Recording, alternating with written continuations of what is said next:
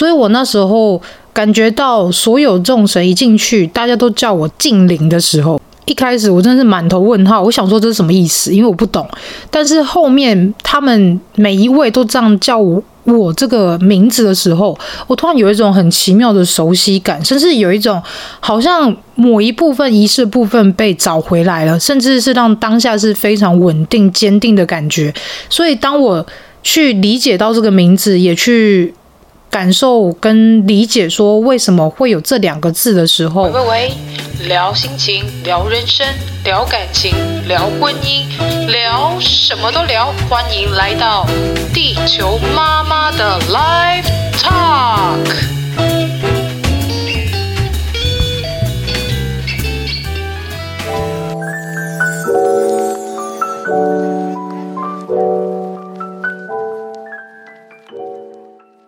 好的，同学们，我真的很努力了，我想要好好的更新，所以大家请给我掌声好吗？自己拍。大家好，我是地球妈妈，欢迎收听本周的地球妈妈 Live Talk。那今天呢，我觉得要跟大家聊什么呢？我觉得今天状态很好，所以我聊了上一集之后，我就想说，那我再开下一集，再聊一些就是大家想知道的一些话题好了。那其实，在从设计师仙界传说那边过来的新的朋友，然后可能大家也知道，地球妈妈会问世，这个要 quote 起来，就是问世这件事。我觉得问世这件事很有趣，因为问世可能问的是过去的事、现在的事、未来的事，但是其实，在地球妈妈这边，你只会知道。过去的事，所以你会用过去的事来解决现在的事。那重点是现在好好的活在当下嘛。那在这个过程当中呢，其实，在前阵子，我虽然有在问卷上面，就是只要有来做过灵魂任务或者是金矿的聊天室的朋友，可能都会有填一个表单问卷。那会在最后都会有留下说是否可公开他们我们的这个疗愈过程所发生的故事这样。那也蛮多人都有勾。选说愿意授权来让地球妈妈来说，但是毕竟真的太多了，然后我也不知道要怎么怎么挑。但我觉得我可以说几个让我印象很深刻的事情，尤其是在近期。那可能听上一集的人会知道说，地球妈妈在。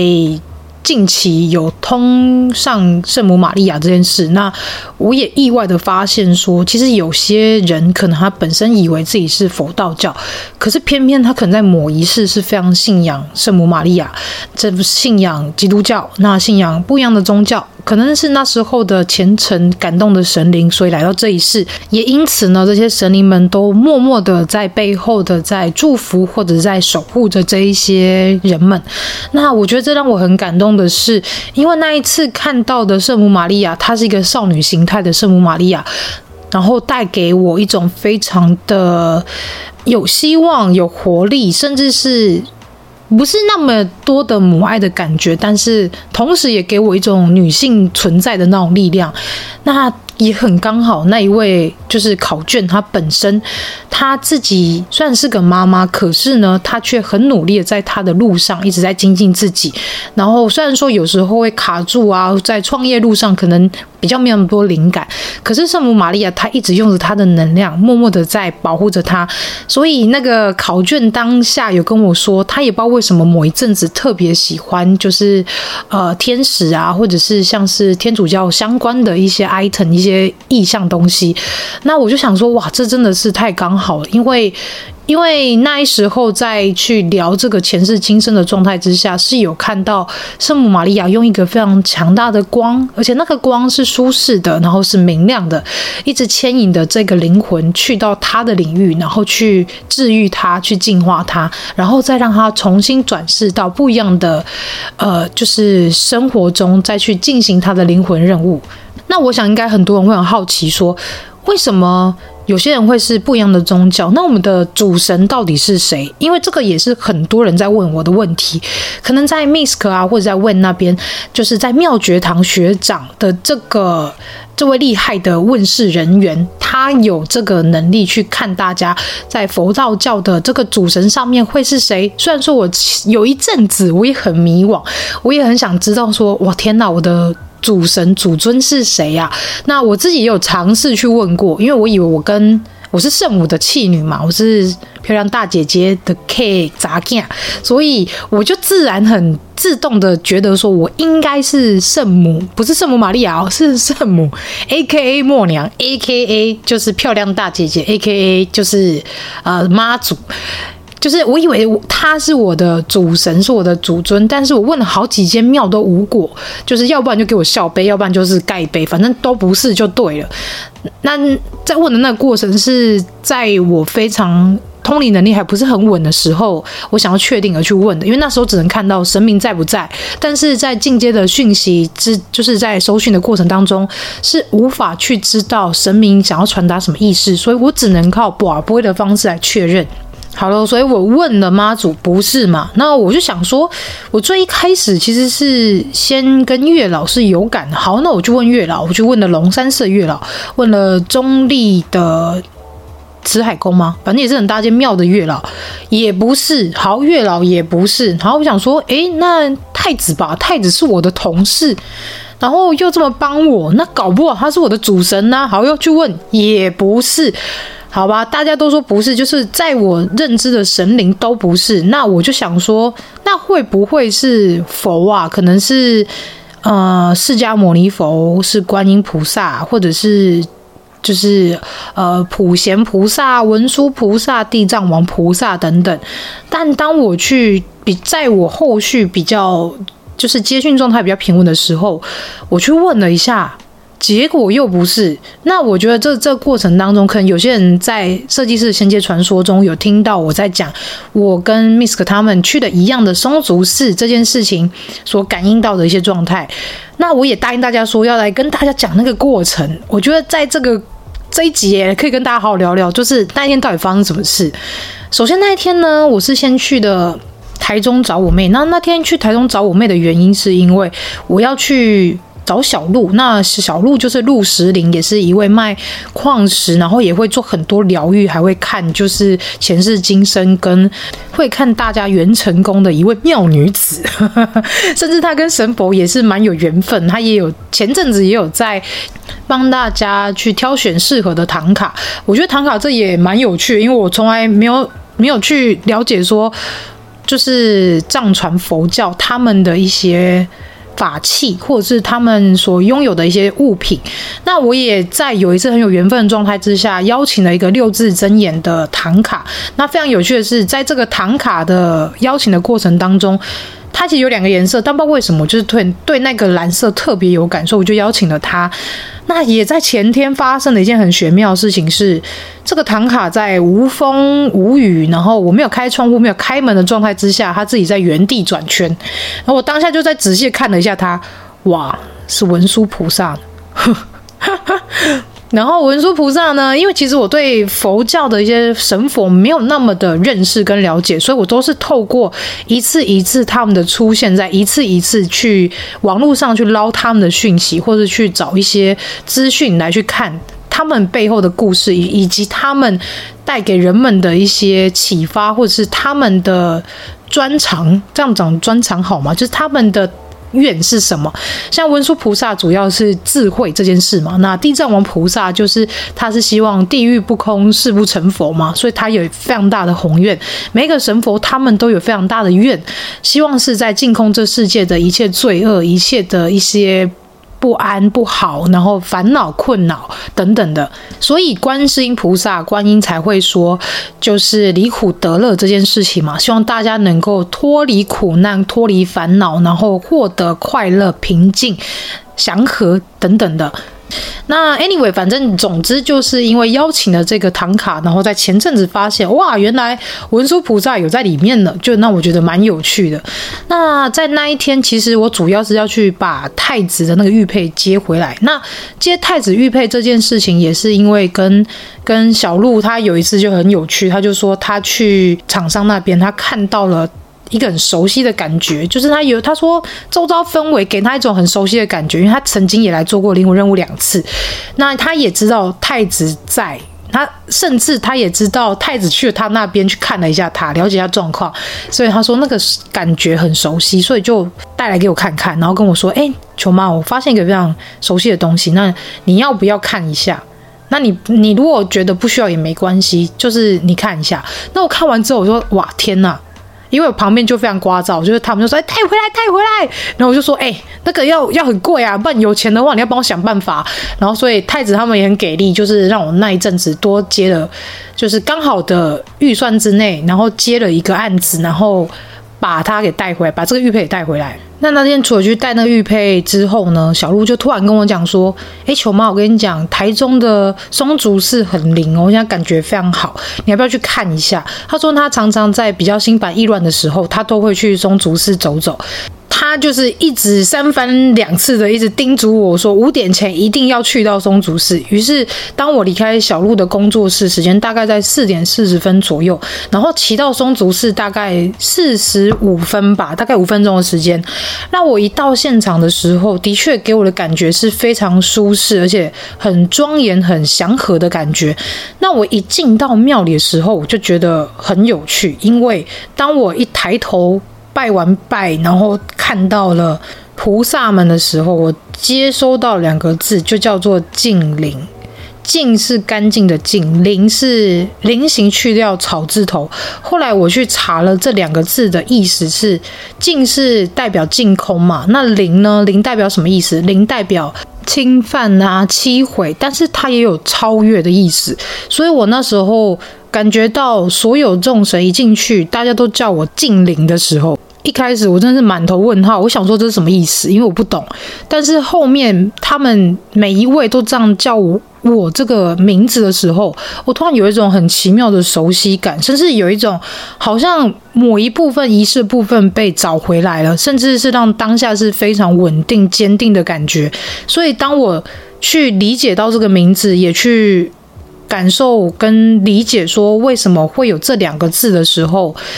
菩萨们就告诉我说：“净灵这两个字的意思，你世世代代都一直在做这件事，就是你一直想办法去清除这些。”摧毁，甚至是清除这些，例如说排挤之事啊，或者是这些侵犯之事，因为你希望这世界上每个人都是公平的对待彼此，是彼此尊重的。所以后来我就想想，哇，外星孩子地球日记，我不就是一直在跟大家说，希望大家用多元的视角，用平等尊重的视角来去看待每一件事情跟每一个人吗？所以当我知道这两个字的意思之后，我真的是全身起鸡皮疙瘩。就觉得天哪，怎么会这样？甚至是到我现在在做灵魂任务的时候，其实很多人的烦恼都是跟人际关系有关，甚至是跟自己对自己的状态有关。所以“净灵”这两个字带给我非常大的力量，甚至也带回了我很多的一些记忆跟能量。接着呢，当我绕了整个松竹寺之后，甚至是到地藏王菩萨之前。所感受到的一切的一切，都是有一种好像回家了的感觉。那在像是在一开始在菩萨之前，在观音菩萨之前，感受到两道白光很温柔的往我身上，像彩带一样的轻盈温柔，然后甚至是非常的稳定的感觉，去包覆着我的灵魂，也让我当下有一种被净化，然后重拾能量的感觉。除了当下那一种我无可去言喻的这个。感受之外，也有就是在得到这个名字之后，才发现自己世世代代都在做这件事情之后，有一种我好像更清楚自己的灵魂的旅程，跟我的灵魂的目标，原来一直都在这件事情上面一直耕耘着。那后面也很有趣啦，因为在接收到这个讯息之后，然后大概。隔了几天吧，在我跟另外一个也是通灵体质的朋友聊天，就是聊到这件事的时候啊，我就跟他说，当我进到松竹寺的时候，有一种呃，就是那些菩萨叫着我，很像诶叫孙子的感觉，这种 阿嬷的既视感。然后接着呢，我就跟他说，其实我当下呃在这几天呢、啊，就有感觉到，我看到我那一世被呼喊的这个名号，就算是名字，也不能说名号，在呼喊这个名字的时候。我是坐在一个粉紫色的莲花上，而且我的身体是淡蓝色的皮肤，那身上有白色的天衣，就是我的那个记忆被唤醒了。那在那个时候状态下的我，就是有记忆的感觉到说，就是身边的神佛一直问我说：“诶，你这次有没有往上升啦？”然后我就说：“嗯，我不要。”甚至是我每八世、十六世、二十四世，只要跟八有关的这个数字，他们都会问起我一次。那我还是每一次都会说我不要。那为什么呢？我就发现我记忆里面的我说，我不想要被膜拜，我也不想要被崇拜，我只想要当人类的朋友，在他们需要的时候给予温暖的帮助。我不需要名号让他们来记得我或感念我，也不需要建庙或是信仰，而是当他们需要我的时候，我就会在。然后我突然就觉得，在我忆起这个意识这些字字句句的时候，我整个。全身的感觉像是有一股很温暖的电流贯穿我全身，然后很清晰的感觉到。对啊，这就是我想要做的一件事情，甚至是我一直很努力的往这个目标前进。所以我不想要成为名人，我也不想要什么名号，而是在他人需要我的时候，我可以尽我所能帮助，这样就够了。所以我觉得，在这个状态之下，我并不是为了某个利目的或者某个利益，而是我只是希望大家能够，比如说可能透过灵魂任务啊，然后透过跟我聊聊啊，或者是在透过就是我的文字、我的讯息等等的，能够。离苦得乐，那我想我的目标就达成了吧。甚至我觉得，在我现在的状态，当这样的一个管道翻译机是真的蛮棒的。也许在有些人听到球妈在传一些讯息，或者是说你在做灵魂任务的过程当中，你有感，然后甚至是你也能够感同身受，你也能够在这个过程当中获得释然，那也找到了你为你自己的人生方向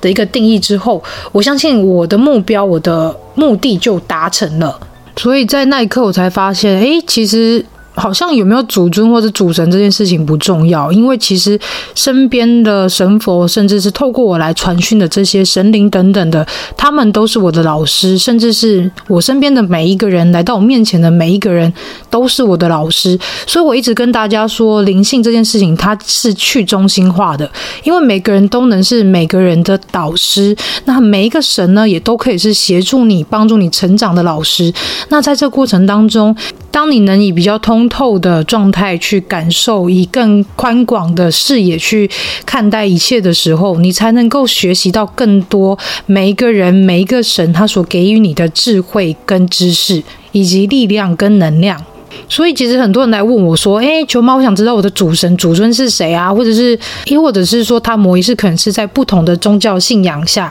然后转世到现在，然后又开始了有一段在寻找自己的过程当中，我都觉得，其实无论你的主神、主尊是谁，你的当下过得如何，以及你如何去找到你的灵魂意识，找到你的灵魂目标跟任务，我想这相对比起你想要找的祖尊跟主神是谁，还要来的更重。要哦，因为你所期待的、你所希望的这些神佛，他所带给你的智慧跟这些能量，其实他们都是在用自己的智慧、用自己的佛法，或是用自己的宏愿来告诉你，你可以成为什么样的人，你可以成为什么样的角色，你可以在这样的一个灵魂状态当中，可以来去完成哪一些事情，来透过你的这样的一个天职，透过你这样的一个天赋，来去帮助更多的人。我想，人跟人之间，除了是彼此有爱跟尊重之外，彼此互相帮助，是不是来的更加重要呢？当然，我觉得人的好奇心还是会有啦，你还是会想要知道说，那我背后老大是谁嘛？是不是？像 Misk 是千手千眼观世音菩萨，然后像 Wen 呢，他背后是地藏王菩萨，我就觉得这个这很酷。然后像是啊、呃，马来西亚的通灵系 YouTuber Hishiko，他背后就是法主公跟孟婆嘛。所以这件事情其实，如果我要认真说，大家会好奇，这真的也是蛮。蛮不意外的啦，因为我也曾经有就是好奇过嘛。那既然追随了一阵子，才发现说，其实根本我背后好像也没有什么老大，还是我自己其实没有意会到它存在，我也不知道。但是在这过程当中，当我在追寻这件事情的同时，我能感受到所有的神灵都用。同等且平等的方式在对待我的过程当中，我就觉得好像去追随主尊主神是谁，好像没有那么重要了。反而是我现在以我现在的能力，然后继续去精进自己，让自己达到一个比较平稳的状态，可以用比较通透的管道去传递讯息给每一个需要的人。我相信这个对我来说，反而是更应该要做的事情了。最后呢，来跟大家聊聊，就是我在问答上面有看到有人问说，明年的地球能量，我们该如何调整自己呢？其实，在我自己感受，明年的地球能量还是处于比较。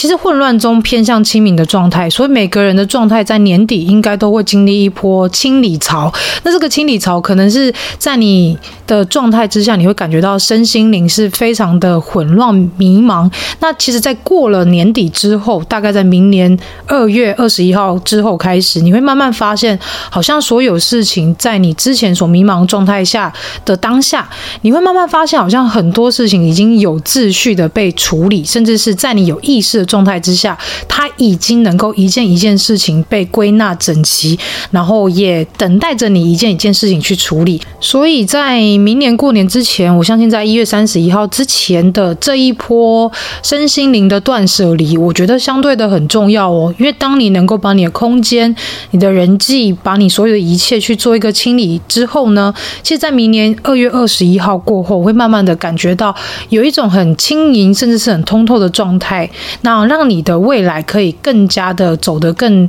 自在安然，甚至是更安定哦。因为当你的这样的情绪，当你的这样心境能够在很平稳祥和的状态之下，无论遇到什么样大风大雨，或者是遇到什么样非预期性发生的事情，你都能够迎刃而解。我觉得有一个平静的心，比起期待一种很。嗯，像云霄飞车高低起伏的状态，更能够把每件事处理得更好。当然，如果你是有像是云霄飞车高低起伏这样的一个很澎湃的状态之下呢，你会感受到生命是一种很高强度的冒险，然后你会得到很多的刺激跟不一样的体验。但同时，你也会归到你的身心灵的平静当中去，好好的审视跟清理你所体验的一切，感触到的一切。然后才能用更通透、更轻盈的方式去面对你的现在跟未来哦。